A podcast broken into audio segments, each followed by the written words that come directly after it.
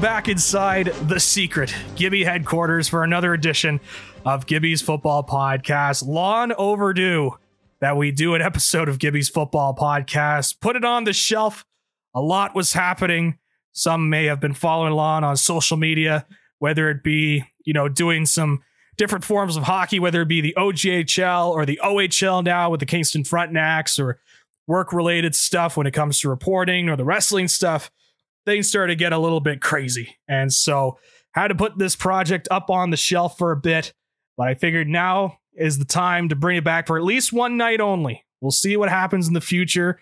Uh, but you know, if there's ever a time for the podcast to come back, this would be the time with everything going on in the NFL, with the coaching situation, the coaching carousel, if you will, and of course the NFL playoffs coming up, which I'm really excited to break it down. And joining me, a longtime guest co-host on the show, my favorite Patriots fan. I will say that right now, mainly because I don't know other Patriots fans, but he's also a great guy. I love this dude, and I'm glad that uh, he's able to hop on onto the podcast with me. It's of course it is a friend of yours, yours and mine. It is uh, Mike Sarkissian. Mike, uh, great to talk with you, buddy. I love the aesthetic you're going with for people that may be listening in. You got a nice little red light in the back. You got your Montreal Expos hat on. And of course, you got your New England Patriots jersey on, your Rob Gronkowski jersey. I love it, man. How are you doing? Doing good, buddy. Doing good. It's been a while. Yeah, it has been a while, hasn't it? It's been a uh, long time. I mean, we've been chatting over chat uh, on Instagram and other uh, ven- venues or whatever, whether it be football related stuff over text. But I believe this is the first time from like a voice or video perspective that we've done something like this uh, since probably last year in 2023 around that something, fall time. So something like that. Yeah. I think you even said it before we got on week four. Yeah, it's been a while. Something like that. Yeah, it's it's been quite the while, and uh, yeah, but but I really do appreciate you taking uh, the time out of your day. I know you're a busy man as well, and uh, but I know uh, I've always say it whenever you come on, but I know your football knowledge. I know what you bring to the table, and uh, I I know that uh, the discussion here is going to be plentiful because another reason why I brought you on is because of one of the biggest stories taking place possibly in NFL history is it is it fair to say we'll we'll, we'll discuss that in a moment? But uh, before we do, we'll quickly just say it's not going to be too crazy long. You're not going to get any of these two three hour behemoths that these episodes sometimes being. I just end up going on rants like it, it's a football podcast, but we've ended up doing rants like uh, you know there's the ongoing bit about how much uh, myself and Matthew Reiser don't like Maroon Five. Uh, you know, there's also like other stuff. We'll, we'll mention old, you know, TV shows and uh, SNL, and, and and we'll just go off the beaten path sometimes. But of course, this is a football podcast, and so we'll try and keep ourselves on point. But that's what makes it great. That's right, exactly. That's why people keep tuning in. I uh, I did hear from folks. I I I was actually kind of surprised. People were tagging me saying, "Where is the football podcast? This is the time to bring it back." It's like you know what. I've heard you all. Yes, I, have heard it, and and here it is. It's it's all back. We're ready to go. Um, and so again, we'll we're going to talk about everything going on in the coaching carousel uh, in the NFL. Some shockers when it comes to uh, coaches no longer being with their respective teams. Some not as shocking. Um, and then we're going to really dive into the NFL playoffs and take a look at both the NFC and the AFC, and and we're going to give our picks. This is the episode you want to listen to in terms of our picks. We're not just going to do the first round. We're not going to do the wild card. We're not going to go up to the divisional round. We're not going to go up to the NFC, AFC championship. No, we're going to go all the way. We're going to go to the Super Bowl. We're going to, you are getting a spoiler alert right here on this show. And so looking forward to that. But first, let's get to the coaching carousel. I'm going to give you the open mic here, Mike, because uh, this is uh, quite possibly one of, if not the biggest story in the NFL. Longtime head coach Bill Belichick of the New England Patriots. He and the Patriots mutually agreed to part ways. And we had heard all throughout the season that there might have been some tension behind the scenes between owner Robert Kraft and, and Belichick, of course. And obviously, the team did not perform well, a 4 and 13 record uh, at the end of it all. And this is might have been a tough season for our resident Patriots fan, Mike Sarkissian, after having many years of unparalleled success. Uh, to steal an Ottawa Senators quote uh, for the New England Patriots, it's been a different year, and now it looks like a brand new era of Patriots football is underway. No more Brady, no more Belichick. We're going to get some new personnel. Uh, Mike, uh, you've had the chance to uh, grieve. Uh, think about this. Uh, what are your thoughts on this coming from a as a Patriots fan? Your perspective. What's kind of next, and what? How you do you remember Bill Belichick? The first thing I want to say is to Coach Belichick is thank you. Like the Patriots sucked 20 years ago. Yep. They sucked. Bledsoe was probably the only light on that team. Okay. They had a good the, the defense was all right. Willie McGinest was there, but it they just couldn't get over the hump and they did suck. And they even sucked in his very first season, 2000, when Belichick was there. They went like 5 and 11. And then all that turned around and the rest is history. To grow up a Patriots fan, you know, I've explained it on the show before that um, my dad was a big Belichick fan. He was a big Parcells fan, big Giants guy. And then when he started to dissect the game more and he realized that Belichick was the reason this defense was so good, then he just followed Belichick. And so when Belichick became the coach of the Patriots, my dad became a Patriots fan, he was a Belichick fan. And it also helped Brady was there too. My dad's a big Michigan guy. So like two reasons to start cheering for an orga- organization he he was in. So I grew up with that. I missed the first three Super Bowls. I was just a kid. I was I was 2 years old when Bill Belichick became the coach of the New England Patriots. Okay, so I don't remember the first uh the first three Super Bowls at all. My very first Super Bowl memory, the first game, first Super Bowl I ever got to watch from beginning to end was the Giants Super Bowl, Mm, which ended in a loss. yes. but Bill Belichick still gave us probably, I don't even think there's an argument, the greatest offense ever in NFL history. Now, he wasn't calling the plays. I understand that, but he brought the guys in to make that happen. Okay. And then we had a, you know, that was when we were having some bumps in the road when it came to the Super Bowls. And then something just clicked. It probably had something to do with a guy that we're probably going to get to soon, uh, not wanting to run the ball on the one yard line.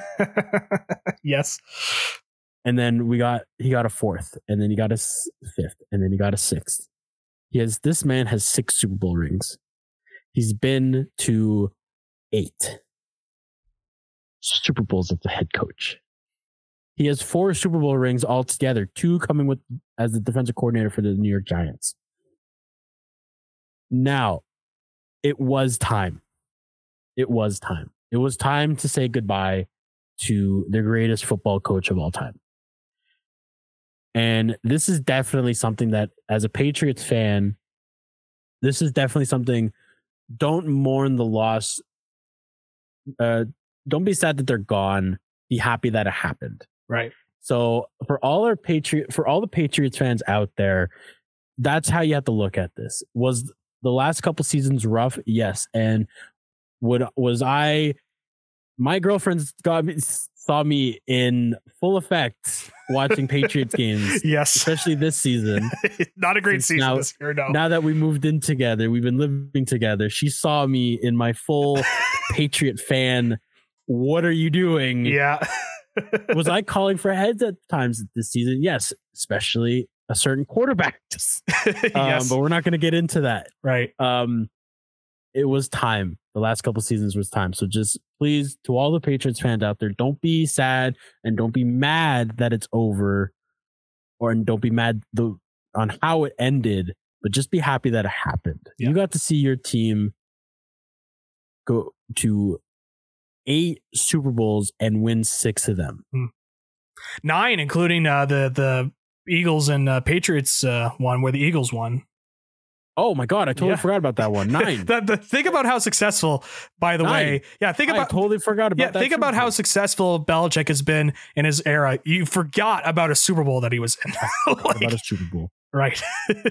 now he lost Um, it, but you know that's Thank, still thank you for putting. Uh, it doesn't matter that he lost it because that offense put up broke a record Yeah, most yards in a Super Bowl. That's Thank right. you for bringing that up to me, no worries. Mr. Gibby.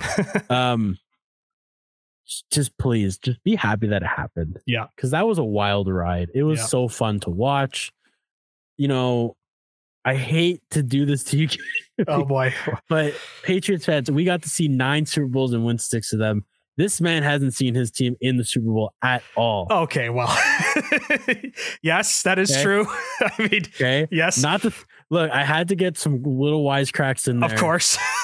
Okay, so This is the real reason why the podcast has been on hold because of the wisecracks. I couldn't take them anymore. I've heard it all. I've heard it all about the Cowboys. I've had enough. but just please be happy that it happened because that was Yeah. a really fun ride. So, Coach Belichick, if this somehow gets to you, I think it does. I think he's a Yeah. fan of the show. I think so too.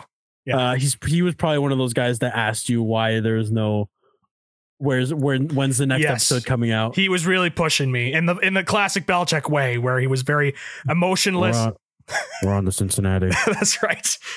Where's the next episode?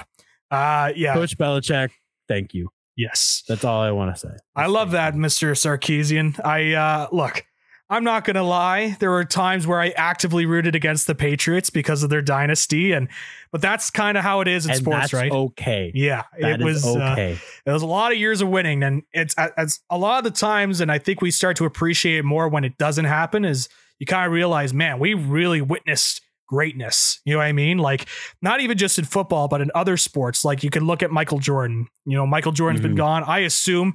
Obviously, I didn't li- live through that era, but I assume that Michael Jordan was very much a guy where people just got sick of seeing him in the finals, and they want to see other guys in the NBA like your Hakeem Olajuwon, who I know won Oh, a title, um, you know, Shaq and with the Magic and, you know, some of the other uh, great stars of the NBA during the 90s. But it was all about Michael Jordan, right? But as the years go on, you kind of realize, wow, this is something that you just don't ever really see, just big dynasty runs. So I think as time kind of goes along and time will be very kind to the Patriots, I think. I know people will probably bring up Deflategate and they'll probably bring up, you know, the, the the deflated footballs and and all that. But at the end of the day, it is one of the greatest legacies, probably the greatest dynasty in NFL history. I, I hate saying that in front of you here, Mr. Sarkissian, because I am a fan of a team that has a, a dynasty of their own. But Yeah. uh, but you have to acknowledge it. And uh, but like what you said, Mr. Sarkissian, I think this was the time to move on. And uh, you just look at that team with the Patriots, and I, I know you'll bring it up as well, but uh, this is a roster that really needs some rebuilding. And I think it goes back to Mac Jones and what they're going to do at quarterback and really trying to rebuild that offense. And if if wherever Belichick goes, and and we could, might discuss that in a little bit, but I think one thing we can both agree on is it's probably best that wherever Belichick goes, he probably shouldn't have any sort of general manager title attached to it because I don't think he's the same recruiter of talent that he was uh, at his peak with New England. it's he was trying to recreate what he had in the early 2000s. You look at that, you know, the defense was there. The defense was stacked with guys like Teddy Bruschi, Willie McGinest, Richard Seymour, Vince Wilfork came along later on. Mike Vrabel, perhaps? Mike Vrabel, Yeah. Ty Law, or Milloy. Yes. Uh, what was the other safety? Uh, Rodney Rodney Harrison. Harrison, yeah. Um, that's a great defense, but that offense never really had stars No. because even in even for those three Super Bowls, it so like the consider the first ten years of this Patriots dynasty, Mhm. Brady wasn't a star Nope. At all. He didn't become a star. I'm saying it right now. He didn't become a star. He didn't become the guy that we were potentially going to pe- uh, put the the label goat on him until Randy showed up. Yeah. Until Randy Moss showed up. He did. Uh, Troy Brown was a great wide receiver for the team. If you Yep. put him on any other team, he's a solid number two. Deion Okay. Branch as well, throw in there. Deion Branch had a great tenure with the Patriots. Uh, won Super Bowl MVP. Mhm. I think in the Philadelphia, the first Philadelphia one. Yep. Okay. Great. And then they've had great running backs in the backfield: Kevin Faulk, Curtis Martin, Corey Dillon? Corey Dillon. Yeah. Uh, Chris Martin was actually. Uh, I don't think he was there for the. No, he was a Patriots running back, but he, I think he went he to was the a Jets in Patriot, the late but he was 90s. he he left before the dynasty Yeah. happened. Um, and then even later, you know, later on, guys like James White and Dion Lewis, like they were just made backs, for that yeah. offense. You put those guys on any other team, they're battling for reps. Um, so Bill was just trying to do that. I call him Bill like I know him. Yeah. Coach Belichick was trying to do that again, Mhm. but Brady just. I hate saying this line because I think it sounds so cheesy, but Brady just had that dog in him. Yeah. Sixth round pick coming out of Michigan. Every year at Michigan, he had to battle someone to even just get starter reps in practice. Yeah. And even when he thought he did good in practice, he wouldn't start the game and then they would be losing and the coach would throw him in in like the fourth quarter and Brady would make a surprising comeback. Right. So Brady just had that it factor. Mac Jones, Bailey Zappe, he's no longer with the team, but Malik Cunningham was there in the offseason. Nathan Rourke. Uh, Nathan Nathan Rourke, we'll see. love him. Yeah. Love the love the love a Canadian boy that can make it in the NFL. Mhm. Don't get me wrong. Do any of those guys have the it factor? One of them we're not sure of, and Nathan Rourke. Malik Cunningham is gone. He's with Baltimore now. He's on their practice squad. Bailey Zappe could be a very good bridge quarterback. Mhm. Mac Jones does not have the it factor whatsoever. I'm sorry. You had it in your rookie season. You saw some glimpses. It's just going downhill, and you got to almost strike while the iron's hot. And with Bill, with Coach Belichick gone, clear out all the players that you don't want anymore. Start anew, I think, is uh, what's going to be the Start anew. motto in New England. And uh, I, uh, before we move on to the other coaches, uh, where do you think Belichick ends up? I know there's been a lot of talk of. I've heard the Chargers being a strong contender. I've heard the Atlanta Falcons as a strong contender. In your mind, what's kind of the best fit for Bill Belichick? Because obviously, it seems like he wants to continue his career and and be a head coach somewhere else. I was just talking, saying this to my dad. He's not coaching next year. Oh, okay. He's not coaching next year. Um, he does want to coach, and I think he. I I just don't. For some reason, I just don't see him coaching next year. Mhm. The other thing is too, like he. We all want him to break the the the, the record. Yep. Of most wins by a head coach. Yeah, the Don Shula record. Don Shula record. I don't have the numbers in front of me right now. Okay. I know he's not that far off. Yes, I'll uh, I'll pull up the numbers here while you're chatting, but uh, continue on. I'll just let me just say something really quickly, and then I want to hear the numbers. Sure, Are there? I'll, this is this is almost like a this is a question for you. sure. Are there any teams right now with vacant head coaches that can actually win right now? Because Belichick's not going to go to a team like the Falcons Mhm. or the Commanders that suck. Mhm. Suck. They suck. Okay, you're not going to get the coaching record with those teams. The the the uh, the only two teams I can think of, and I want to see if you're going to agree with me on this. The only two teams I could think of are the Chargers and the Seahawks. Yeah. So this is just a question to you. Like, it, other than those two teams, are there any other teams that you think he can break the record? Because he's not going to go to a team that he doesn't think he can break the record for. Yeah, the the first team that came to my mind was the Chargers. Um, I think the talent is there. Um, maybe That's not also the been the team that's the rumors have been swirling around for yes. the longest. oh, for you sure. know? Yeah, yeah, yeah. So everyone's like that could work. Yeah, and plus he'll go there with an established quarterback in Justin Herbert, and I think he's got a good coaching staff if he wants to retain guys like Kellen Moore. Um, I think the defense needs some work, but I think Belichick still provides that edge, uh, no pun intended, uh, on the defensive side. That uh, I, I think he could make that work.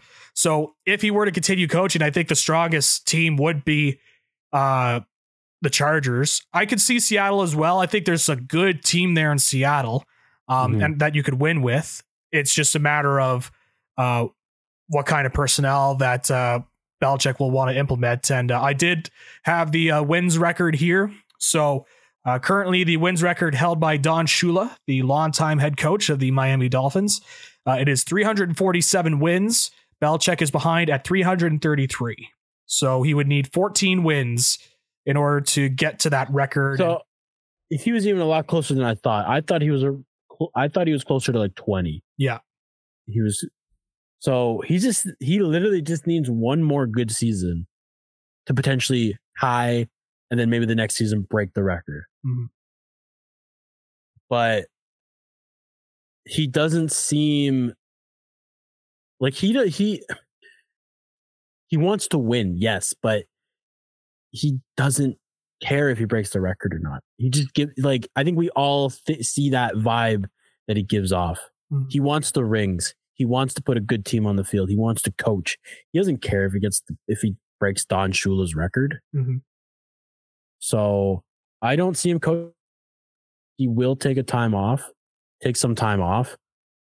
I don't know. Probably got some grandkids somewhere. yes. Um, Steve Belichick has some kids, maybe. I don't know. Steve Belichick probably has some kids. You know, like that must be a little awkward now. Actually, I didn't even think of that. yeah, that Steve Belichick dynamic because I assume he's still on the coaching staff for New England Well, as we're I got- recording I got- anyway. I just thought of something else. Sure. Who's the GM? Yeah, who is the GM in New England? They did they just part ways from the head coach? I assume so. I assume so. Too. I assume so. They, have this big I assume they press conference. everything. Yeah, I assume they have this big press conference to be like, oh, by the way, he's still the GM. You know, like they're not He's doing the that. head big- coach of the Chargers, but he's also the GM of the New England Patriots. Yeah, I, feel like Let's there's a conflict of interest there that uh, probably wouldn't be able to land. Um, so probably not happening there. But uh, yeah, I, uh, I I I like that Chargers fit for Belichick. Mhm. As you mentioned, I, I agree. It has to be a team where it's got to be a good base there and i really just I, I look at it all and the chargers just make so much sense and and knowing the history of spanos as well he wants to make a big splash a big hire it's la you know it- like belichick Yeah. would bring that and you know I, I know the other name would be jim harbaugh uh, for up for that role but Yeah. I- feel like as we get closer, probably Belichick kind of fits that uh, role much better. Uh, any other quick thoughts on Belichick before we move on to some of the other head coaching prospects? No, you know what? I said my piece. Just again, thank you for everything. There you go. Well, it's unfortunate we didn't have a Seattle Seahawks uh, fan come on with us as well because I think they would have a very similar speech to what you made in terms of the impact of Pete Carroll, who I think a bit of a surprising move uh, in terms of Very much of a very much a surprising move. uh, announcing that uh, he is no longer the head coach of the Seattle Seahawks, um, Mhm. but he will stay on with the team as an advisor. Um, I think with the case with Pete Carroll, you look at him and I I I knew he was a good coach, and uh, I obviously had a lot of winning seasons. When I look back on his career, I didn't realize just how much he won. You know what I mean? Like I just, know. just how Yeah. consistent he was. Like, uh, like those 2010s, especially those early 2010s Seattle teams were really strong football teams. Yeah, Um, yeah, yeah. Like I didn't. I agree with you on that 100. percent I didn't realize how dominant he was at the start of his tenure. Yeah. You know, and then it just got better when uh Rush showed up and the Legion of Boom was formed. Like, obviously having a guy like Marshawn Lynch in the backfield, which I kind of mentioned it earlier. like, run the ball. Yeah. Doing your best uh, Richard Sherman impression there. Yeah. Um but that was the type of coach that he was. He was he didn't he didn't follow the analytics. Eh, He loved doing you know, we're going to throw it because they know we're going to run it. So let's throw it. Mhm. Which makes sense. But not when you have beast mode in the back. Yeah. On the one yard line, Any other running back yeah. any other running back that would make sense. Yeah. Um, but I I never knew if I liked Pete Carroll. And I don't know why. I don't know how else to explain it. I've never liked Seattle, but I've never hated them. Mhm. I've just been very indifferent about the entire Seahawks organization since I've been a football fan. I don't know what else to say. He's a great coach. He's got college championship and a Super Bowl under his belt. Winningest coach in Seattle Seahawks history. Um was it and it was a surprise firing, but I don't really know what else to say about it. Yeah, I mean he's he was a guy that he's older than you would expect because he's such a high energy coach. And you see the clips of him. You know, I saw the clip of him in the training camp where he's throwing passes as a quarterback and he's actually like doing bootlegs and whatnot. Like, like very high energy guy. And so yeah, he's the same age. I, I think actually a year older than Belichick, which is crazy to think about. So, um, he, he, uh, I saw the video just before we got on of when they drafted DK. Yep. And DK came to the facilities shirtless. yes, who was who was the first guy to take off his shirt to join him? Yeah, it being shirtless was. Pete Carroll. That's right. Who at the time was probably in his late sixties. Yep, because the Metcalf's been in the league for about five years or so. Mm-hmm. So like it looked good for late, you know, someone who was probably at the time like sixty six or something like that. Right. And yeah, like he's 71, and 72, and he was like running up and down the sideline. Like, yes. Yeah, very high energy coach. Saw, when was the last time you saw Belichick run? Just in general. Yeah, very rarely. uh, because and, and obviously that's not his uh MO. Like that's obviously not his MO. Yeah, and, and it's funny because I think it kind of gets lost sometimes. But Pete Carroll was the head coach of the New England Patriots before Belichick. He was, which was crazy to think was, about. He was that in between with Parcells and Belichick. And you want yeah. to talk about totally different coaches. Like Parcells, the guy that's like not afraid to get under your skin to try and get the best out of you and like motivate yeah, you. Yeah. Carroll was quite the opposite, where he was like a high energy. Let's go out there, let's have some fun. He was he was a player's coach. Yeah, and he was you know? very much a, a, culture guy. And I think that's one of the big things I took away from Pete Carroll's run in Seattle is that he established a really good culture in Seattle. He did. And there are guys that will speaks so highly about playing for Pete Carroll and a lot, especially a lot of the defensive players uh, for him as well. And again, going back and seeing, you just like, I knew he was a good coach.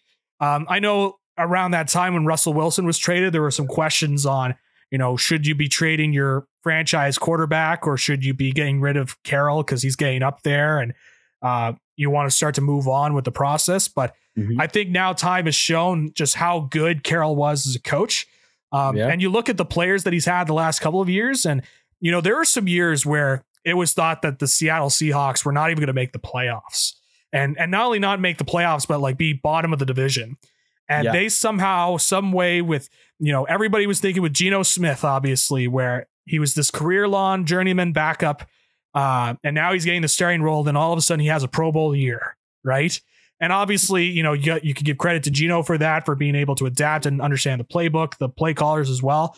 But at the end of the day, that comes from a system that was implemented that starts at the top at the head coach, and that's Pete Carroll.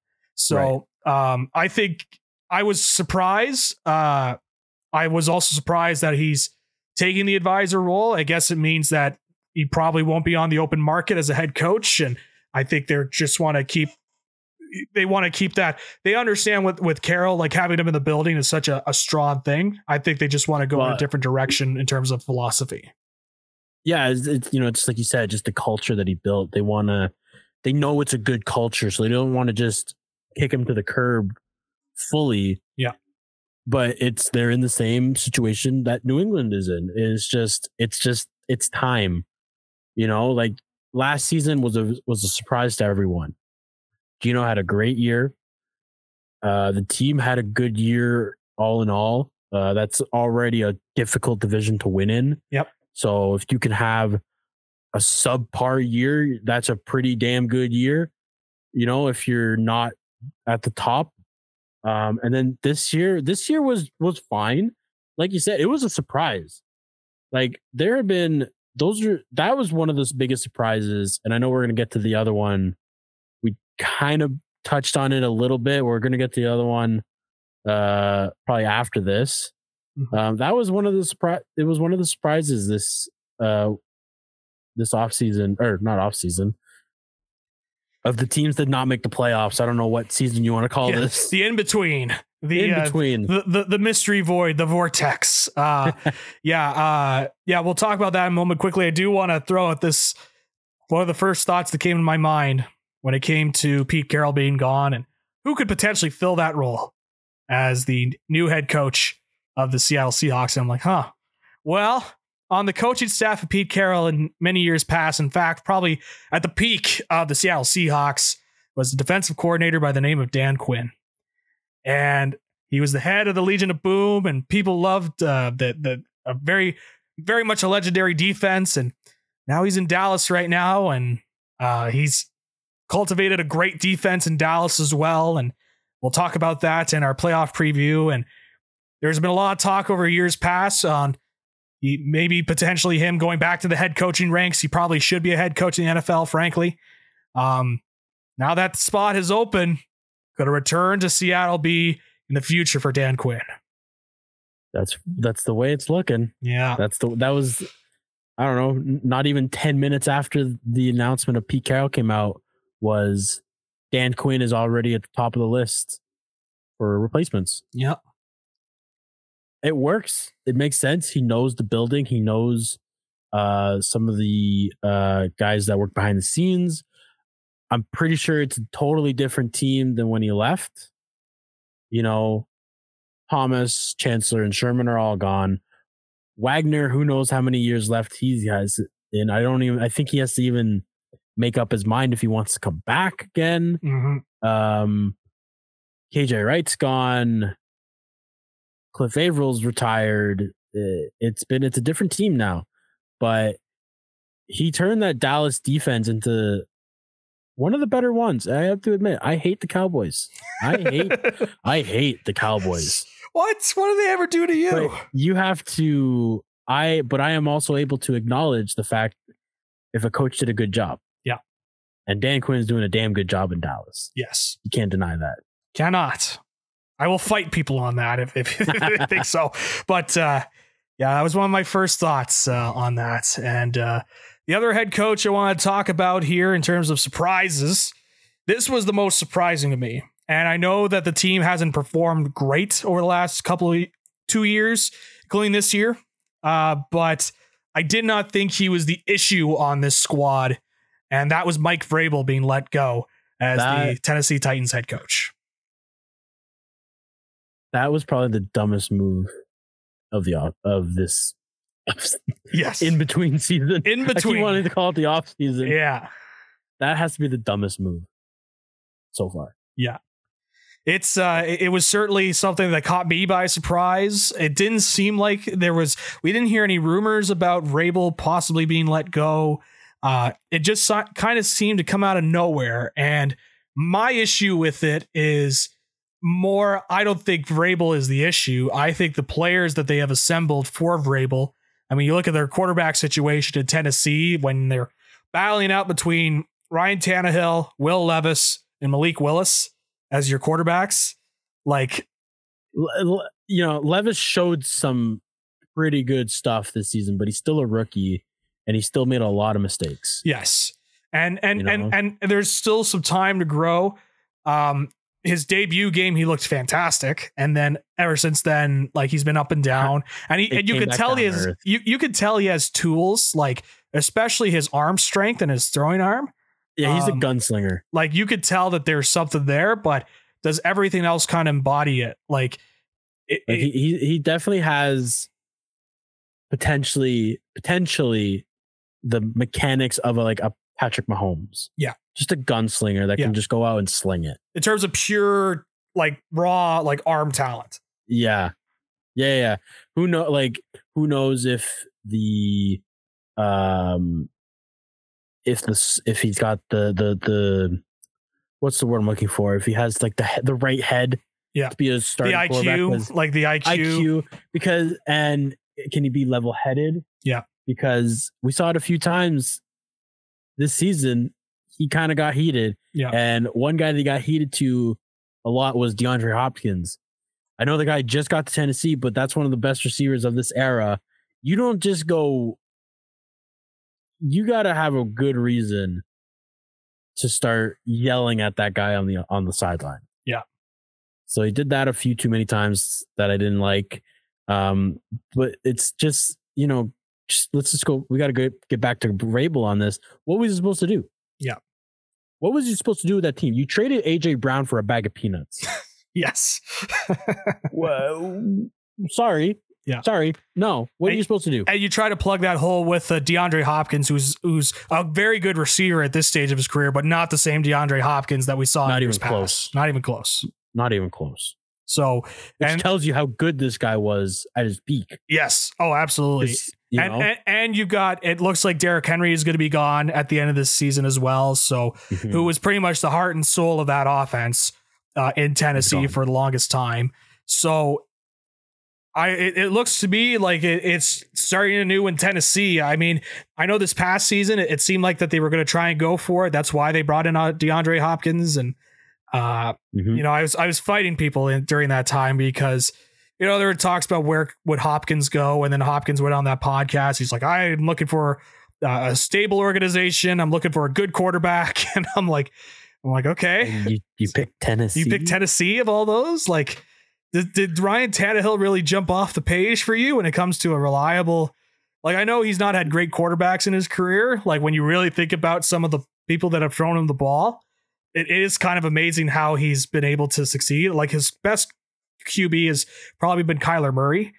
When you really think about it, like uh, Yeah. maybe Deshaun, if at peak Deshaun, um, and uh, I think he was there, got there at the end of Matt Schaub's tenure. yeah, And Yeah, like Matt Schaub finished bad, but yeah, had some good moments in Houston. yeah. He was a solid. I think he ended up in a Pro Bowl at one time as well. Oh, yeah. So, um, but then you had your Ryan Malletts and your uh, rest in peace Ryan Mallett. But Yes. you had your, you know, you had your Brock Osweilers and your, Uh, um, you know, you had you had your different quarterbacks that get plugged in there. Um, I'm pretty sure Brian Hoyer probably threw him some passes. oh yeah, that's the name I was looking for, Brian Hoyer. Yeah. uh, it just and, and and there's a bunch of Texans QBs I'm probably missing out on as well. I think Case Keenum might have had a cup of coffee. In Maybe. Houston. I could be wrong. I know that. there was, um, bloody hell, what was the quarterback that stepped in from Murray at one point? I can't think of his name right now. Oh, there's Brandon Weeden. You think of uh, Brandon Weeden? No, I'm thinking. I'm thinking of for Arizona. Oh, okay, gotcha. But uh, while you Okay. figure that out, uh, kind of getting back on Vrabel, uh, Mhm. in terms of where he could potentially land, uh, I think he's going to be a highly sought after head coaching candidate. I think he's a good coach. I think players respect him. Obviously, he's a former player himself, as you are aware Mhm. as a Patriots fan. Um, you know, I guess uh, the biggest question would be: Would he go? Is is it locked in that he's going to go back to the Patriots? He understands the Belichick way. He understands this modern era of game, and could you continue that legacy? Or I know that there was another person on staff that they were looking at at being the head coach in New England as well. Yeah, Um, yeah, but uh, where do you where do you see Mike Vrabel landing? New England. New England. Oh, there you go. New England. He's the perfect. It's my like. I'm when I say I was literally just on the phone with my father. I literally was like I hung up with like ten minutes to go before the we before we started before we got on together. Yep. He's the perfect candidate. He was in that system. He was there when the Patriot way began. When they won those three Super Bowls, he was there when Belichick and Brady put in that system and then he left and then he be, and then he retired and I think he bounced around to a few more other teams before he retired. Then he found himself as the defensive coordinator of the Houston Texans and then he went to the head coach of the Tennessee Titans. So he was there for the Patriot way when it started and then he left um and then he discovered football knowledge and football theory outside of the Patriot way that he then threw into his his own way. So he goes back to New England. It's the perfect fit. It's this guy that knows this knows the team, knows the organization, not necessarily the team. He obviously doesn't really know any of the guys on the um on the field, Mhm. but he knows that organization. He knows Robert Kraft. Um, he goes back there and he brings in the new Patriot way. And then he's gonna hopefully he keeps guys like Jerod Mayos, who is the other candidate you were just thinking of. Right. Um former linebacker, current linebacker coach. He is also up for the position, which I think every coach in that organization is kind of up for it. Um, do any of them should any of them get it? Mayo is probably the only guy I think could get it.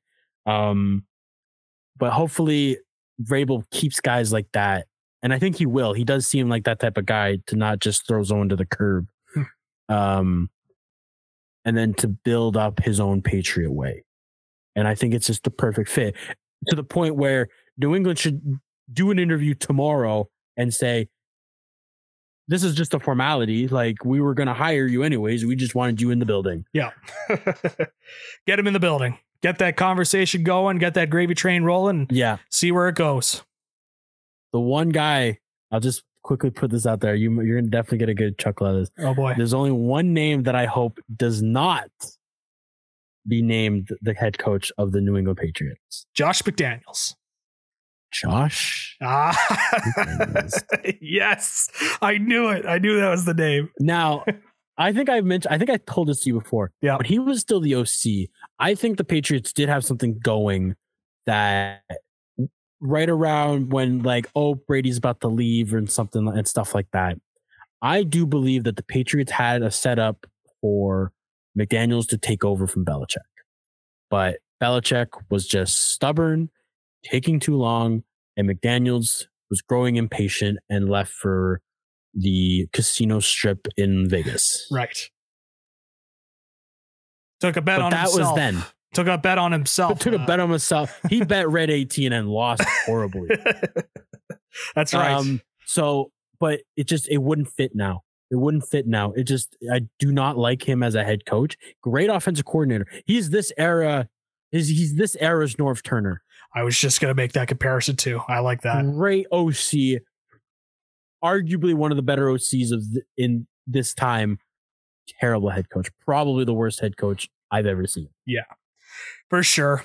Well, with that, Mike, we'll uh, continue on here. Before we get into the playoff picture, I do want to look over some of the vacant head coaching positions uh, that are currently available. Obviously, things could change in the playoffs. You never know.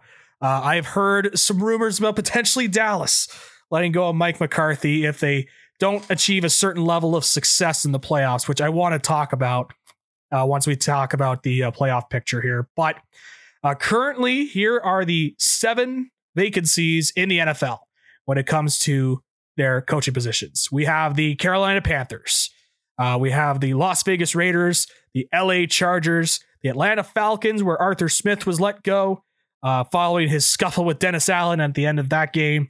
Uh, the Washington Commanders letting go of Ron Rivera. Riverboat Ron is no more. Uh, the Tennessee Titans, as we mentioned earlier, with Mike Vrabel. The Seattle Seahawks with Pete Carroll and the New England Patriots with Bill Belichick. And so those are the seven vacancies uh, taking place in this era of uh, the NFL coaching carousel.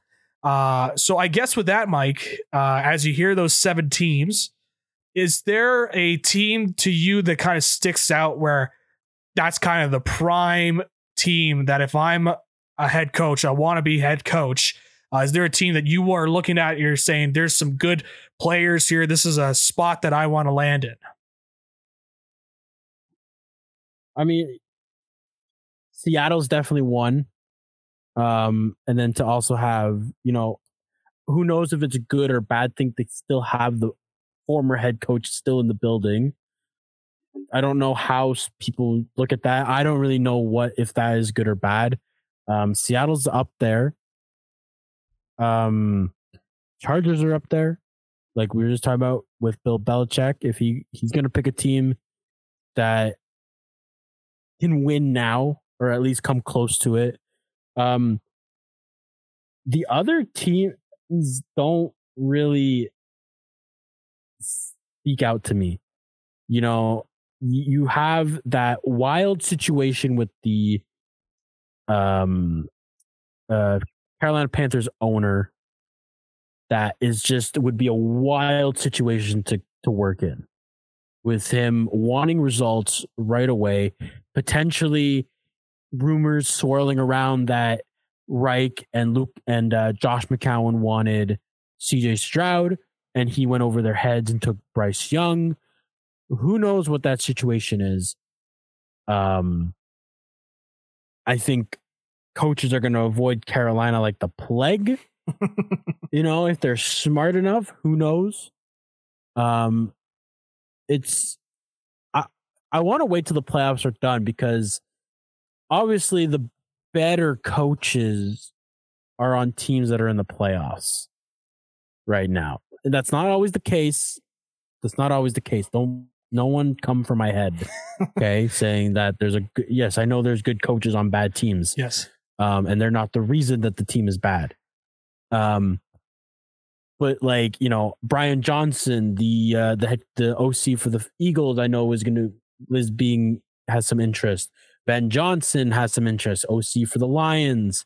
Um, there's we got to wait until uh, the playoffs are over to really get a good glimpse of where some teams are going to go. And I still think, you know, you mentioned Mike McCarthy might be on the hot seat. There are still some other teams that are on the hot seat. I actually think Sean McDermott of the Bills might be on the hot seat if they lose the first, if they lose this wild card weekend, which I don't think they will.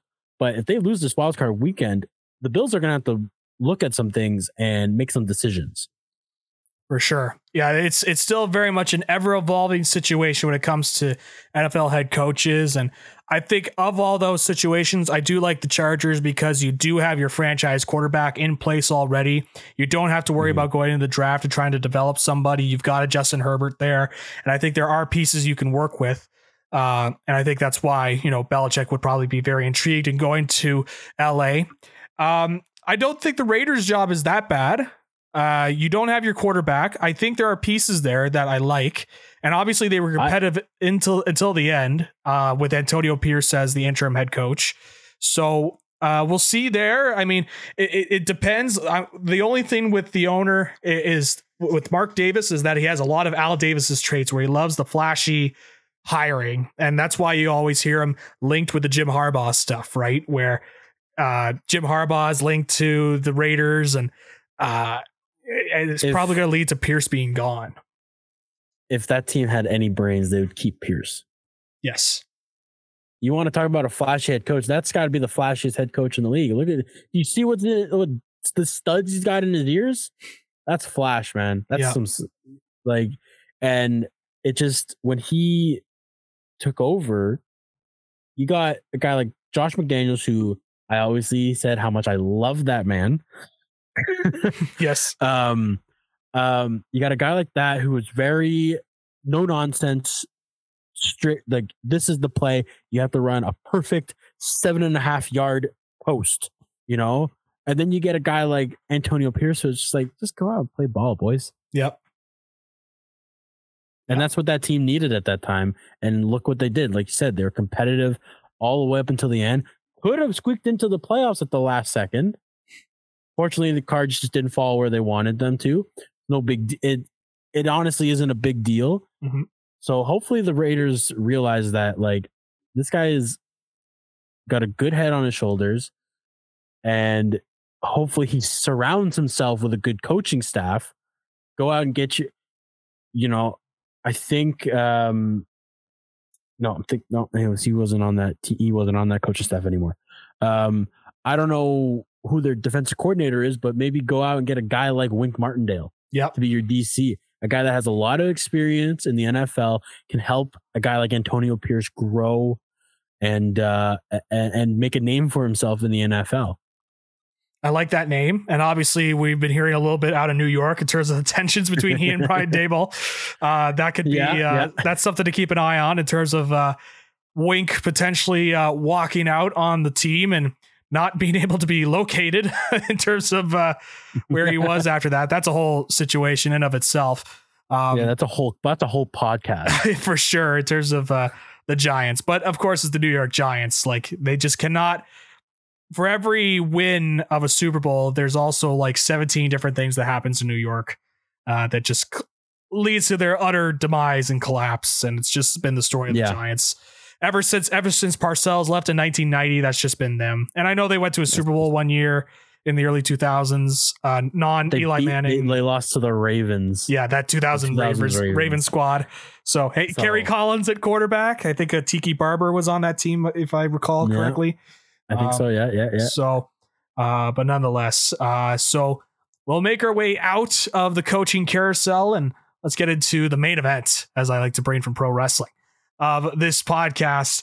Uh, let's talk about the NFL playoffs. We're going to go, we'll start in the AFC side because I think it's the most intriguing because it just seems like there are obviously some teams that seem like the heavy favorites, but It's also seems a little bit up in the air. I don't think it's as much of a guarantee, and I don't even want to say guarantee, but I don't think it's as locked in or as predictable uh, as the NFC is. So we'll start off with the AFC, uh, and we'll start off with the wild card matchups. Uh, you've got the Buffalo Bills, as you mentioned, they're going to be taking on the Pittsburgh Steelers. The Kansas City Chiefs will be taking on the Miami Dolphins.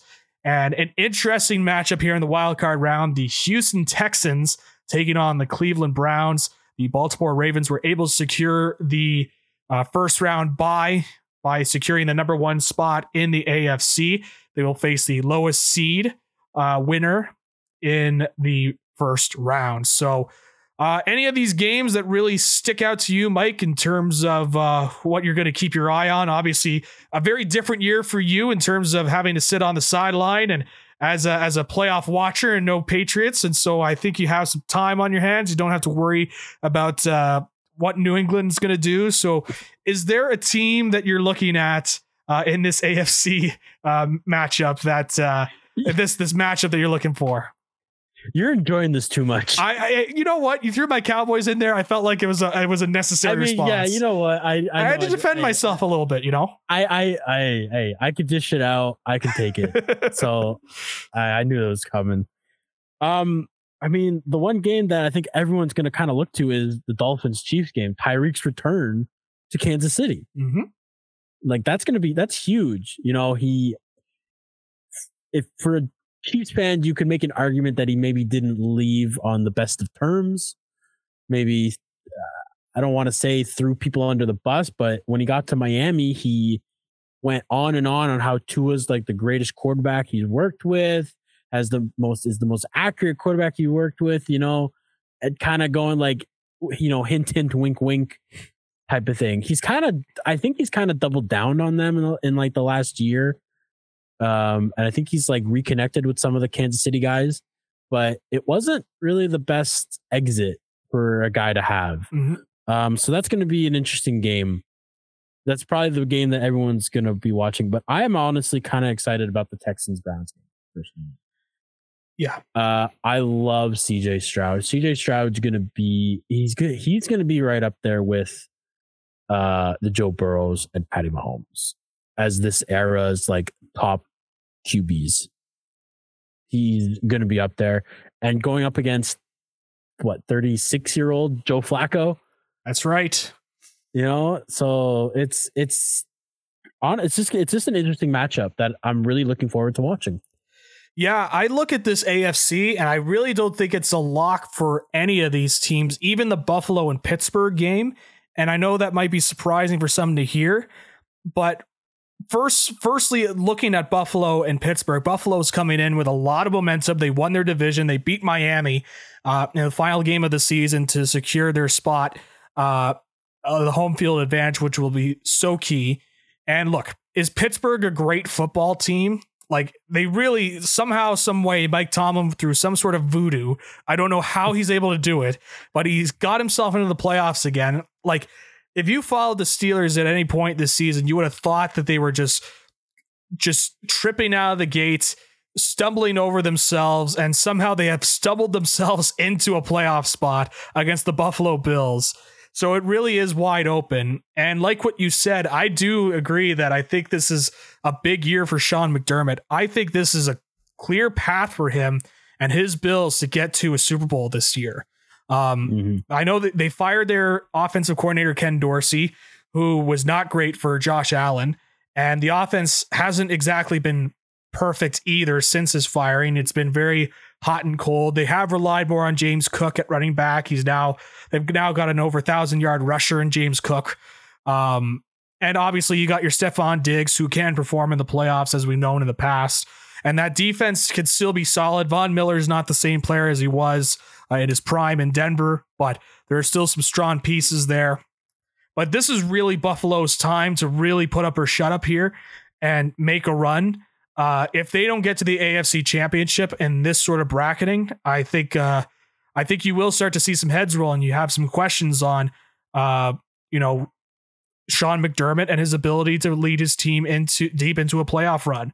Um, so I expect the Bills to win. I know I said earlier that uh, I still think is a little bit unpredictable because it's the Steelers, and I just they somehow come out Who with ways to knows? wins. Who knows? Like, um, I'm still picking the Bills uh, to to win in that one. Um, looking at the Miami Kansas City game, uh, Miami, both teams coming in on uh, not great momentum, especially the Chiefs. Uh, it's kind of been surprising with the Chiefs uh, this year, where the lack of receiver depth have, has been especially apparent this year. I mean, you've seen every meme under the book when it comes to Kadarius Toney, um, and really the Mhm. only receiving option that they have is Travis Kelce. Then you have all the outside the field stuff with the Taylor Swift involvement uh, with Travis Kelce as well. And I know it's been good for the game, and I'm sure we'll get 17,000 camera cuts over to Taylor Swift as the game's going along.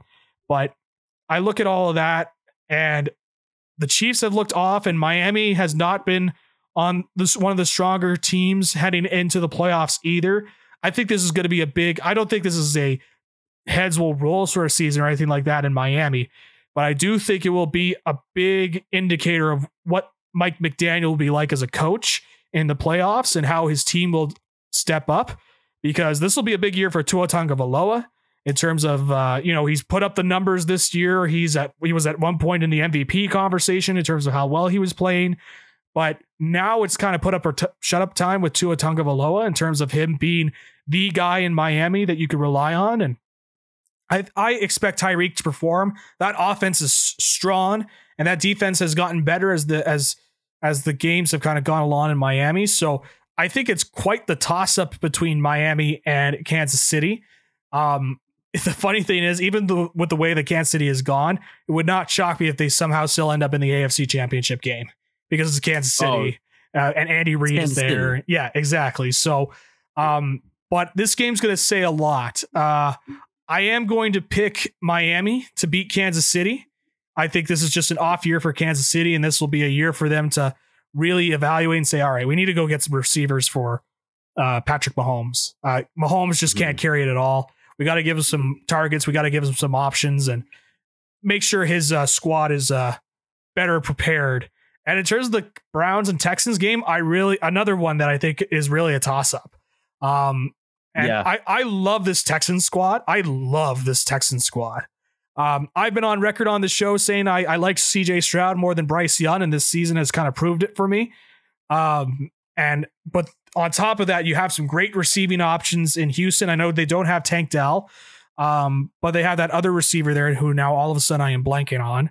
Um, Nico Collins. Nico Collins, and he's been uh, very good at filling in that role for uh, with Tank Dell out. Um, that's a good team in in Houston, and I think they've it obviously over they've obviously overachieved this year. DeMeco Ryans I think is a head coach of the year personally uh, in terms of Yeah. what he's able to do with this Houston team from last year to this year. Um, even if they don't win, I think this is a success for this year. And you look at Cleveland, I think this defense can certainly take them far in the playoffs. And Joe Flacco, the way that he's been playing, I know you mentioned he's 36 or 37 or 38, however old he's he is, but Doesn't matter. He's He- balling out. he's balling and he's relying on Amari Cooper and Jerome Ford has really stepped up in the running back role with Nick Chubb out and uh it really could go either way. Um I'm going to pick Yeah. Cleveland. I'm going to pick Cleveland to win uh cuz I I I like Flacco can perform in the playoffs when needed. And Yeah. he's been performing for Cleveland right now and I think that will continue. Um you know I'll I'll save this take for later. But I all I'll say is uh, I think Cleveland will win. I think that defense is just so strong, especially with Myles Garrett leading the front. I- Yeah. I, think this is a real good football team, and I think they're going to get themselves into the divisional round. So that's my thoughts of the AFC. Anything else in the AFC you kind of wanted to mention here, Mike, or you want to kind of go into the NFC? Uh, not really. I'll just quickly make my picks. I know I was Sure. just talking about the games before. Just, uh, I got to disagree with you with the Browns Texans thing. I think Texans will win. That's fair. Um, just, but it does come down to can Laremy Tunsil hold up against Myles Garrett? Yep. And Laremy Tunsil's gonna have to prove that he's as good as how much they're paying him. Mhm. So hopefully that works out. Dolphins, Chiefs. I mean, it just it it you're you got to pick the Chiefs because like yeah they kind of went in cold, but they're still the Kansas City Chiefs, like you said before. You're they're still going to end up in the AFC Championship game somehow. Mm-hmm. So how can you not pick them? Dolphins just can't seem to win against a team with a winning record. Don't know how to don't know how that makes sense, but Yep. that's just how it is. Steelers Bills, that game's a pick 'em for me. I really don't know. I don't know. Uh, like that like that's my pick is it's a pick 'em. Yeah. I don't know how else to say it. Yeah. Cuz Mike Tomlin can throw on his voodoo stuff or Josh Allen's going to throw for five touchdowns. Yeah. Oh, for sure. It's it's I one of those. It's no idea. it's one of those deals with Pittsburgh where they could get absolutely blown out here and we wouldn't be surprised. But Pittsburgh could also make it competitive with Buffalo. Like Buffalo could make a bunch of mistakes and it ends up being like a 13-10 ball game. And you're like, what's gonna Yeah. happen here? you know? Like Yeah. it could go either either way in this. So I, I'm still picking the Bills because I, I think the Bills will pull out here. But um, you know, if, if it ends up being close, I wouldn't be shocked because it's just the way the Bills sort of play sometimes. Is Yeah. they keep they keep it You- way too you're gonna get a- close. You get a you're going to get a guy who's going to throw five touchdowns or five interceptions. Yep. It's one or the other. exactly, Who are we going to get on uh on Sunday? for sure. We'll see. NFC side of things, I am very interested to hear your takes on this. Uh, so the wild card round, we'll start off uh, from number two to number seven uh, with the Dallas Cowboys uh, winning the division in the NFC East, and they are going to be taking on the Green Bay Packers. In the other games, it'll be the Detroit Lions and the LA Rams. Matthew Stafford's return to, to Detroit uh, in the playoffs. That should be an interesting one. And then the Philadelphia Eagles will take on the Tampa Bay Buccaneers. The Buccaneers winning the weakest division in football, the NFC South, and uh, somehow securing some form of a home game because of it. But uh, Philadelphia is going to go on the road to take on Tampa Bay. And of course, the San Francisco 49ers, the first overall team, they get the bye. They will face the lowest seeded team in the NFC. Uh, I guess we'll start. Let's save the Cowboys for last because I'm sure uh, people will want my Oh. thoughts on it. But I do want to start with this. I do want to hear your take. Uh, hear your take on the Philadelphia Eagles, Tampa Bay Buccaneers first. My take on that is oh, my girlfriend's going to hate me for saying this because she loves this man. This is going to be Jason Kelce's last game as a Philadelphia Eagle. Wow, here we I- go. Yeah. Um, they've Jalen Hurts hasn't thrown a pass yet. He hasn't thrown a pass since the Giants game. how are you supposed to? How are you supposed to prepare for a game? I don't care who you're playing against. How, how are you supposed to be a quarterback, prepare for a game, and you haven't even thrown a pass all week? Yeah. He even said he's like, I should have taken myself out. Yeah, you should have. you secured a playoff spot. Yeah, you didn't win the division. Okay. But screw that. Only two teams get a bye, one in each conference. So there's a 99% chance that you were going to have to play in the wild card games anyways. So you didn't, I don't know why you, you should have took taken yourself out of the game. So I think the Bucs are going to win this game. It's going to be close. It's going to be very close. Mayfield's going to do something he's going to find Mike Evans in the end zone a couple times is basically what I'm saying. Um, but I do think that this will be Jason Kelce's final game uh, in the NFL, not just the Philadelphia Eagle. I agree with you, Mike. You took my hot take from me, and I, uh, I, I was, I think the Great, Bucs, hey, we've had a few of these. Great minds think alike. That's all I could say. I think the Bucs are beating the Eagles here. They, the Yeah. Eagles just look off, and not just off, like off, Off. very I've off. never seen this. I've never seen a team look this off in a long time. it's it is i'm actually like obviously they're a division rival so as you would be for like the you are- jets or the bills like i am for the eagles. I'm like this is great Yeah. for me. But as a as a unbiased analyst of the game of the game i love uh, professional football this is quite a this has been quite the drop off like there is talent on this team. Like jalen hurts you got your aj browns uh, Devonta Smiths, and you mentioned Jason Kelce on the offensive line. That should be a strong offensive line. The defense is Mhm. young, but they are just off. And really, I think the thing that's really exposed them is that the one weakness that they have is their defensive backs on Yeah. Philly. They do not have a strong defensive back. and you're going up Uh, against a Mike Evans. You're going up against a uh, uh, Chris Godwin. Chris Godwin. You know, uh, there's some good receivers on this Tampa Bay squad, and if and if we see a bit of playoff Baker, like playoff Baker Mayfield, I think this could be a world of trouble here for Philly if they don't figure this Yeah. out. And like what you mentioned, Jalen Hurts is not thrown in practice. He hasn't thrown since the Giants game, uh, in the first half of the Giants game, and he has that issue with his finger.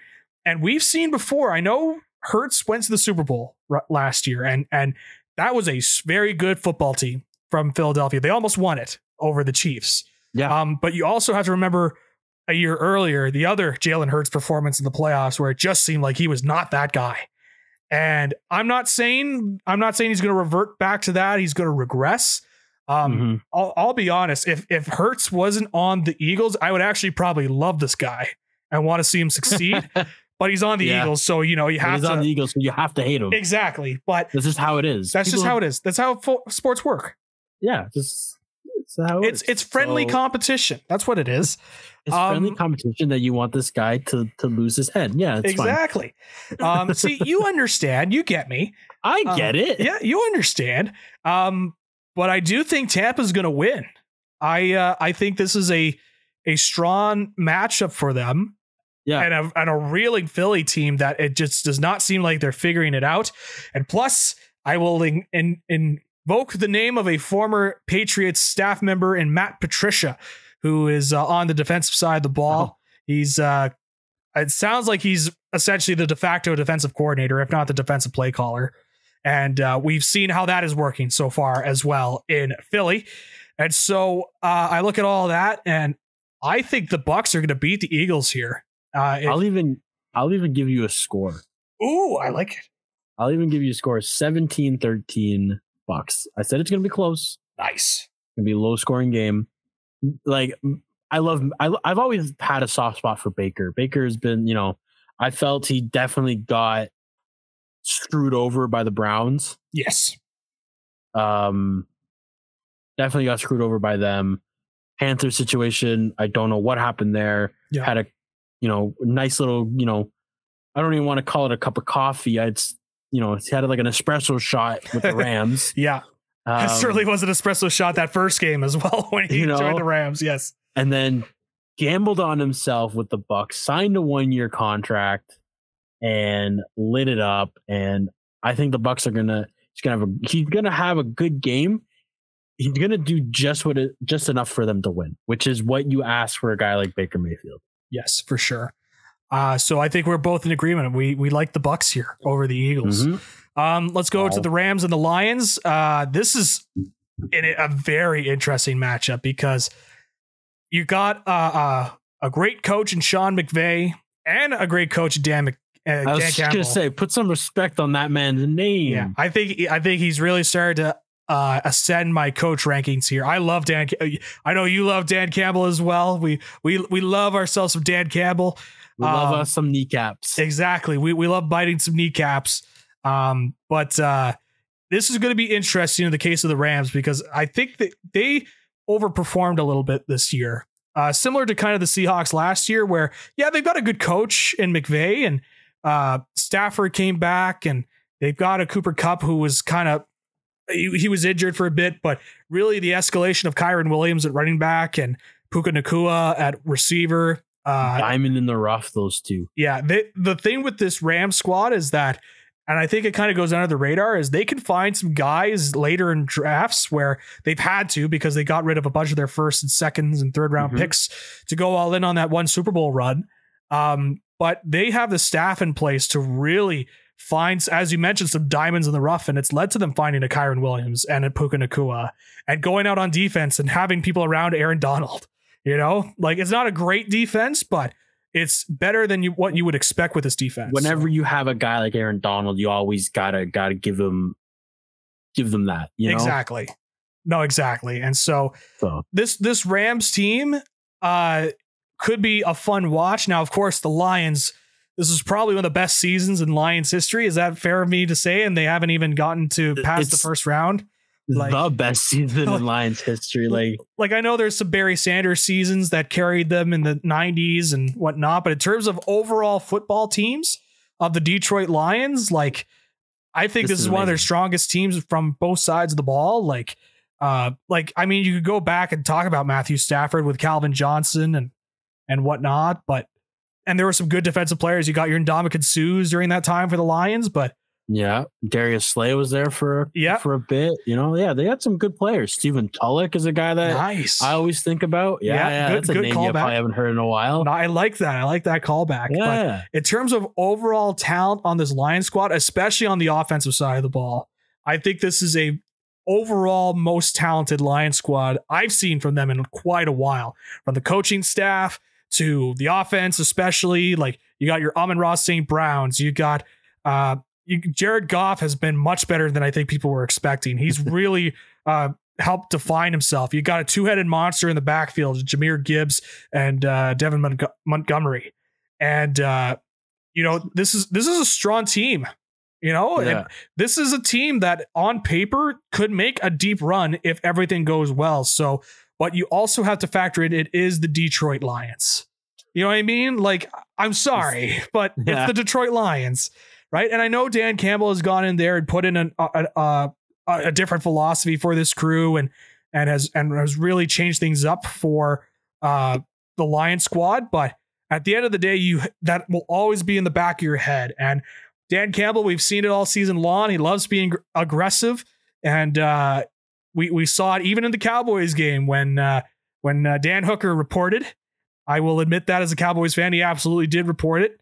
Um, we got away with one on that one, but Mm. uh, you know he's aggressive. Could, will that backfire on him on this Lion squad during the playoffs? We'll see. So I think this could be a really fun matchup between the Lions and the Rams.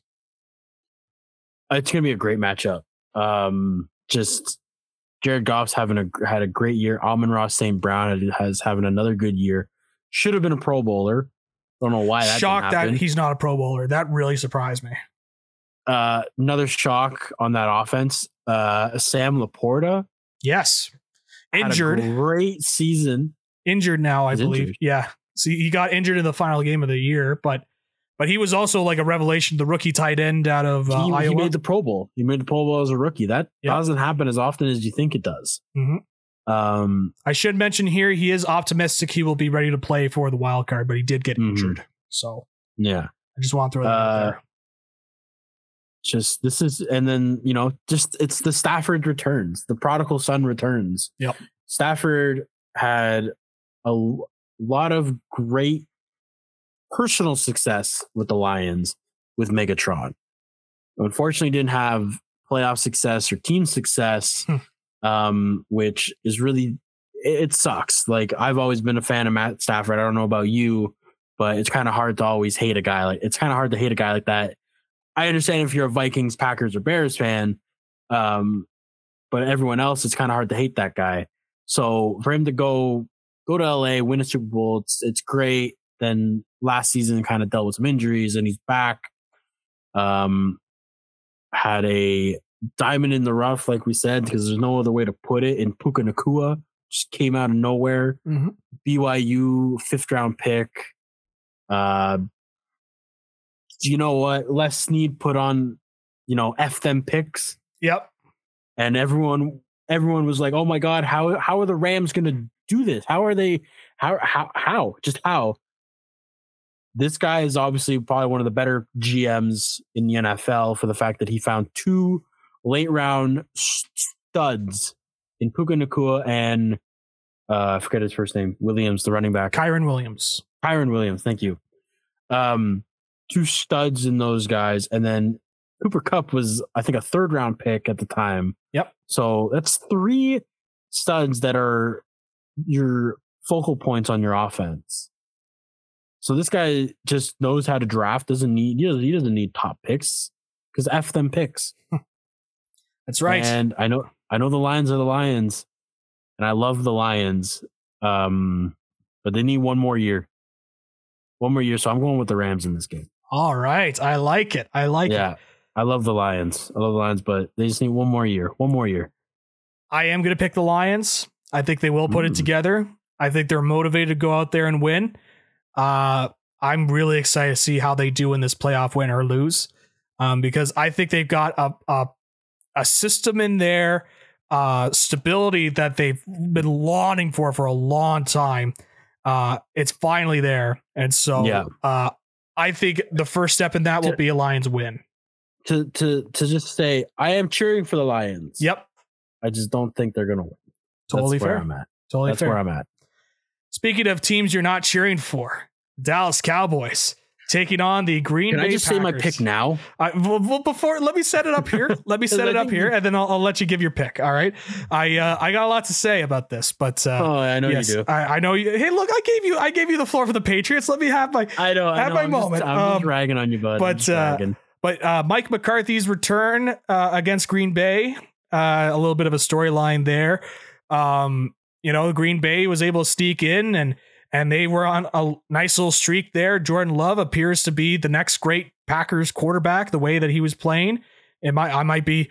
I just got to look as soon as I said that, but maybe maybe not. According to everybody, like he certainly played well over the last couple of games, and it cer- it looks like they found another quarterback that they're going to rely on for the next couple of years. Um, I think that may be the better way to put it. Um, but uh, this will be an interesting matchup here, Mike. I want to hear your thoughts before I uh, before I pour my heart out on this game. Yeah, and geez, I wonder who he's going to pick. um, no, talking about Jordan Love, like he can't say he's going to be the next great quarterback when he follows two guys that great football players, probably not the greatest human beings, but that's another that's a Yes, totally other conversation to have. yes, To follow guys like Favre and Rodgers, like you cannot put pe- people can't say that. Oh, Jordan Love got into the playoffs; he's going to be amazing. No, he's you can't say that. He looks like he's going to be dependable. You know, so that's that's what they that's what he is. He's going to be the next dependable Green Bay Packers quarterback. And Matt LaFleur, I think, is a great coach. Matt LaFleur, I think, is going to be in Green Bay for a long time. Like I'm talking about over a decade is what I'm thinking. With Jordan Love at the quarterback position the entire time. Those two are going to have a nice little duo, and guys like Watson and Doubs are going to have are going to be two good weapons, and they got two young tight ends over there that I think are going to be nice complementary to the pass game. The O line, David Bakhtiari is probably going to retire this offseason, but they have a, a bunch of other guys on that line that I think are just as good. You know, um, that defense, Jaire Alexander, Alexander had some drama at the at the end of the season. Mhm. Uh, you know, just who knows if he'll be on the team. There's some rumors that he might get traded or just straight up released. Um, the rest of that defense is solid. You got uh, Preston Smith, who I think is an underrated pass rusher in this game. Um, Kenny Clark is an underrated defensive tackle. Uh, just like that defense, I think that defense can stop the Cowboys. And it mainly is going to come down to Alexander needs to follow Lamb and shut him down. You got to shut down Lamb because Pollard hasn't really been producing the last few weeks. Dak Dak has other weapons and he he'll find them. I have, but you got to shut down his best weapon, and that is Lamb. And if you shut him down, yeah, Dak's still probably going to get some yards on you, but it it it's going to be one of those situations where he'll get yards, but then he'll stall at one point because he wants to find Lamb and he will keep trying to throw to him. But as long as they lock him down, it obviously just keep at least being incomplete. Um, the but it, this is going to be a great game. This is going to be a great game. I think this could be probably the best game in the wild card weekend. I like it. um, so I think everyone knows who I'm going to pick. I'm obviously picking the Packers because there's two teams that I could never bring myself to picking, even if they're playing against each other. I choose to just not make a pick. Is the Giants and Cowboys. So I just never pick them because I don't like them, and that's that simple. But I think I'm making some good points for the Packers. I'm not just picking them because of the Packers. So, anyways, let's let the Cowboy fan have the floor. I will be taking my headphones off. this has to be the year for the Cowboys to finally get past the divisional round. I just want the Cowboys in the NFC Championship game at least. Obviously, Super Bowl, that'd be great. That'd be awesome, actually. But oh, please, I, I cannot do another divisional round exit. And, you know, they played great this year. There were some games that weren't as great. You know, I think back to the 49ers game, which sucked to watch uh, for the Cowboy as a Cowboys fan, and some other games as well that were closer than I would have liked. But you know what? This was a strong team this year, a very strong team. Another 12 and 4, 12 and 5 win team.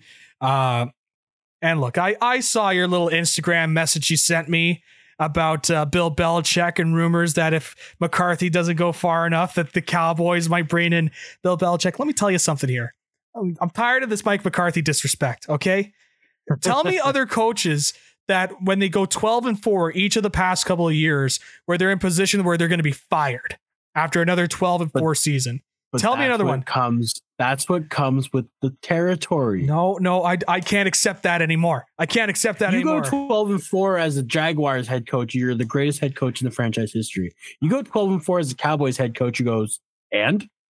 What else? Look man i dealt with a decade of jason garrett I will gladly take a couple years of 12-4 and and and at least we could get to a divisional round with this guy. Okay. Yeah. So yeah, let me say this. Okay. I am nervous about this Packers game. I am. I am nervous. It is it is it is because of the PTSD I have suffered from the two Packers playoff games in 2014 when Dez caught the ball and 2016 with the last minute field goal uh, to win the game after that Aaron Rodgers dime to the side of the edge, uh, side to the sideline uh, with a young Dak Prescott and a young Ezekiel Elliott. I remember all those games. I still remember them uh, with not great fondness. And I would like to think that this game is a test for Dallas to move from the sins of the past and embark on a new journey and and you know, you do make some good points there, Mike. There, this is the youngest team in the NFL, I believe, the Green Bay Packers, if not one of the youngest teams in the NFL. There's some good pieces here. Jordan Love is obviously developing. Their receivers look good. Another receiver I want to mention is Jayden Reed. Uh, he's looked really good for the Packers as well. Um, great return man. Great return man. And again, some good pieces on the defense. But there's one key thing about this defense that you have overlooked that will be a weakness, and that is their defensive coordinator, Joe Barry. The, the, the, defensive coordinator that Packers fans all across have been calling for the heads of and want gone. And this will be a big game for him to step up because let me tell you, I think this defense for Dallas will overwhelm this this Packers offense. I think this is a strong enough defense to do that with Dan Quinn. You got your Micah mm-hmm. Parsons, and obviously depending on how Stephon Gilmore is going to feel his with his injury, if he's going to play, I feel like he is going to play. But you still got DaRon Bland, who is a ball hawk, who can go out there and make a, a big time play. Micah Parsons, obviously, you look at that that defensive line as well. That's just beastly for this Dallas Cowboy squad. And you mentioned it with the offense. Dak has weapons. Dak has played well this year. Um, he at one point got himself in the MVP conversation. And so got himself a Pro Bowl out of it. Tony Pollard, not as good as as I would have hoped for this year. Still a thousand yard rusher, but mm-hmm. you would have hoped for more with uh, Pollard this year. Um, God, I hope they win. I don't know if I can't. I don't know if I could take another divisional round exit. Well, I don't know if I could take a wild card exit, let alone a divisional round oh, exit. Yeah. Um, if, you, if you're saying you can't take a divisional round, how are you going to feel about a wild card exit if that happens? I know. This is the Especially year to do in it. Dallas. I know. Especially in Dallas. Oh, I'm aware. I am aware. Um, um, I will say this: if there, this is the year for Dallas to make some moves and get past the divisional round. The path is clear. The way the Eagles are playing, the way that they won the division and they have the home games, they have not lost a game at home in 19 games uh, into the playoffs as well. And uh, these are teams that I think Dallas could beat. Do I mm-hmm. think they could beat San Francisco? I do not. I because I saw it. I, I think San Francisco. Someone else beats San Francisco. Exactly. See, you're getting it. Uh, if they face San Francisco in the NFC Championship, if they go to the NFC Championship, please, I hope to God they go to the NFC Championship, uh, then it'd be tough. But uh, in, in, terms of this game at hand right now, Mike, I am picking the Cowboys. They have this is this is a team they have to beat. They have to beat. But I'm also well aware in the back of my head of years past of early exits and divisional round exits and this team is so good and then all of a sudden they just can't get past that second round but I hope, I really hope, Mike, this is the year that they can at least get to an NFC championship game because this is probably the last year of Dan Quinn. I do not buy for a second Mike McCarthy is going to lose his job. Not for a second. Um, I think he's done a better than I thought job in terms of taking over the offense and maximizing Dak and the weapons that he has. And that offensive line, when they're all healthy, it's a great offensive line. Just, you know, don't put in the backup offensive lineman when you can. That'd be great. Um, this is a team that's built that can go far, I think, but they have to show it this year. And I am well aware as a Cowboys fan, they have not shown it in years past, and it is hanging over my head as we head into this playoff series. So go Cowboys. Let's go Cowboys. Let's freaking go. Dallas I thought about Green Bay. I thought about saying let's go Cowboys, but I can't bring myself to say it, No. even though I technically already said it. Yeah. Go pack, go baby. You know, You you Um, you son of a I just you you you're unbelievable. You're unbelievable. this is unbelievable. Uh Give- give- there's no way you'll ever get me on your side. I know, I'm aware. I will try though. I will try. That's why I continue to have you back on. Uh, before we head out, Super Bowl picks. I want the two finalists. I want uh, your winner. And if you have any hot takes in terms of teams that you think are going to go further than you'd expect, I will also accept those. oh, pick, my. Oh my god! I'm putting you Um, on the spot right now. You know what? You're gonna put you're gonna put the heat on me for picking the Cowboys. I'm gonna put the heat right back on you. This is this is what I do on my show. What team? What team has the bye? The Ravens and the and the Niners, eh? That's Yeah. right. Uh, do you believe in the color conspiracy? Have Oh. you seen that conspiracy where There's a guy. A guy I work with has been going on and on about that. Like, oh my god! I don't. You know what? Like two years in a row. Okay, yeah, it's kind of weird. Yeah. So hopefully it doesn't go. If it goes three years in a row, then I'll start believing in it. right? Because right now the Um, colors indicate Ravens and uh, Niners. That's what the colors indicate. Hey, rematch of the Harbaugh Bowl. That's right. Just without the Um, Harbaughs. Just without without one of Yeah. them. Well, the other one, well, without one of them, yes, cool. Jim Harbaugh. Yes, one of them did something pretty cool for Michigan. that's right. Um, this is such a weird playoff. it is, isn't it? I got I got a hot take for you. I think the Texans are going to go pretty far. You think? Are you thinking like I know AFC you didn't Championship? pick them. Right. I'm not saying a. I I mean, I guess I am. I'm picking them to go to all the way to the AFC Championship game. I like it. I There's just like that something about- pick. Something about CJ Stroud, man. This this guy's got the. We were talking about the it factor when it came to the who has it and who doesn't. CJ Stroud's got it. Now he'll have more of it when Tank Dell comes back next year, and he'll you know. But guys like Noah Brown, who I think is hurt, I don't know Yes. if he'll be playing. Uh, he is. I believe he's hurt. Yes. Yeah, yeah.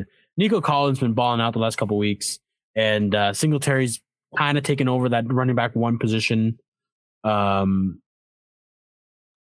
and like Will Anderson Jr. starting to finally find his footing and has been re- like almost dominant on that edge for the last couple weeks. Um, Texans are going to make a little bit of a run here. I like it. Um, That'd be quite the run. I I I, just- I would love to see it but I'm just because I- there are the am I inconsistencies with. Am I, uh, pick- am I picking the Bills to go to the Super Bowl? I don't know. Are you picking the Bills to go to the Super Bowl? I think I'm picking the Bills to go to the Super Bowl. All right. Who are they facing? They're I, mm, Putting you on the spot here. mm. Oh my god! I think I'm looking at the.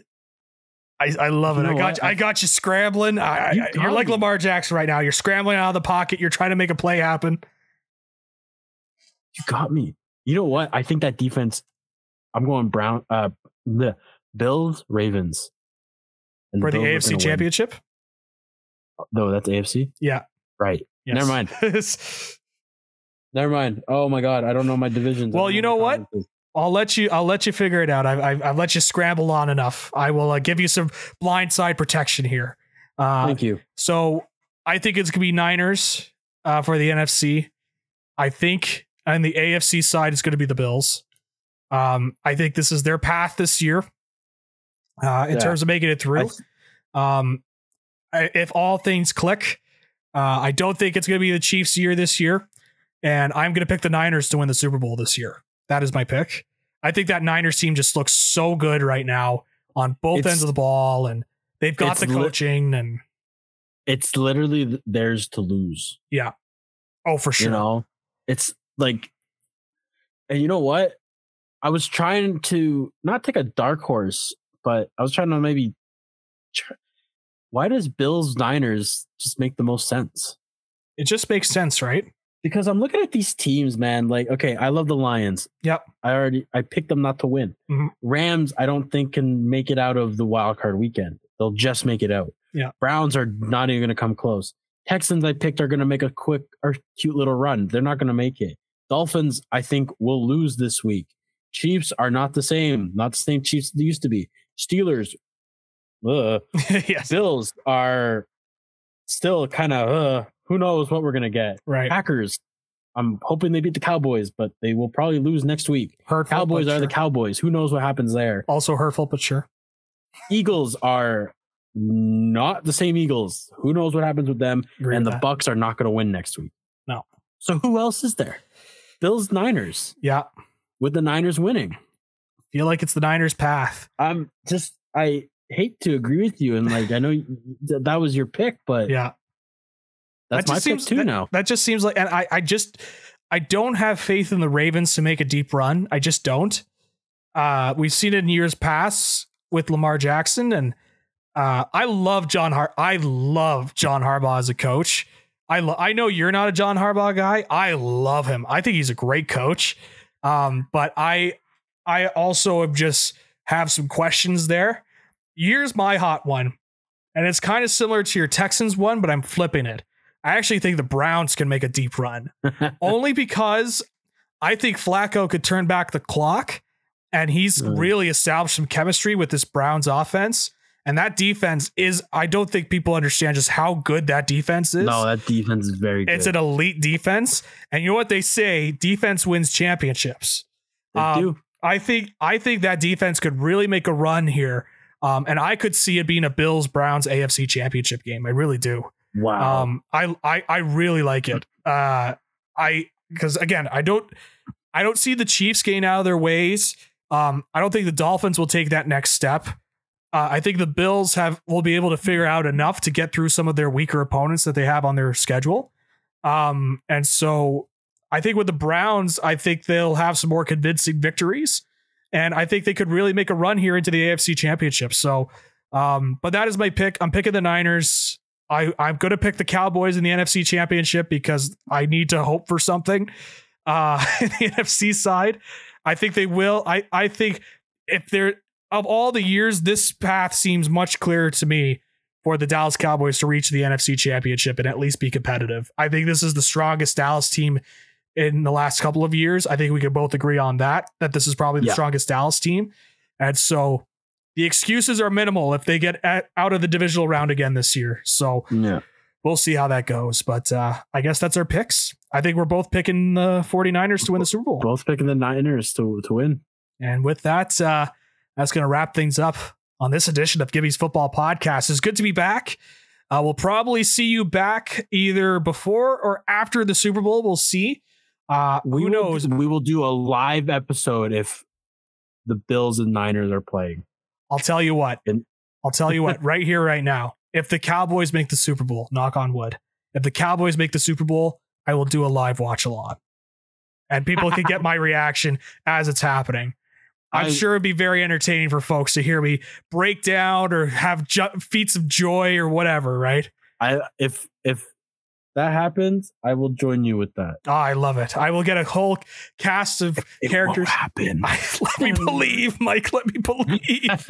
let me You'll believe. also, if if that happens too, you'll also get a surprise appearance from my father oh, beauty. because I'm going I'm going down to Montreal to watch Super Bowl with him. Oh, I love it. I love it. There Yeah. you go. See, you never know who's going to make the run in here on Gibby's football podcast. Uh, so, but uh, that is definitely good. Like, if the Cowboys make the Super Bowl, I will do a watch a lot of some sort. and you can all wa- witness me either have one of the greatest moments of my life or Or absolutely the most crumble. depressing moment of Yeah. his life. Yeah, and it will be captured in either audio, video, or both. So uh, it will happen. It'll some be an sort. audiobook that you can get on Amazon. That's right. Uh, you can get it uh, free with your Amazon Kindle. Um, but uh, yeah, that's uh, that's that's something I'm going to put out there. But uh, yeah, I really appreciate you coming on, taking the time. Uh, yeah, man. it's uh, it's always fun chatting football with you, and I and I know uh, we I always enjoy the chats with you offline when we're not doing stuff like this, where we're just going back and forth on uh, when we're just shooting the shit about football, yeah, man. Exactly. I love it. It's great. And uh and uh I hope this will be a fun playoff. I'm ex- looking forward to Super Wildcard weekend. I got nothing on the docket, so I'm probably just gonna be sitting around watching football and uh Yeah, I, I, if I'm being honest, my girlfriend's working all weekend. So what do you think I'm doing? oh there you go. You're watching football as well. I think all of us will be watching football on Super Wildcard weekend. So looking forward to that. Thank you everybody for tuning in to this edition of Gibby's Football Podcast. We'll see you when you see you. Uh, but until then, we'll see you next time.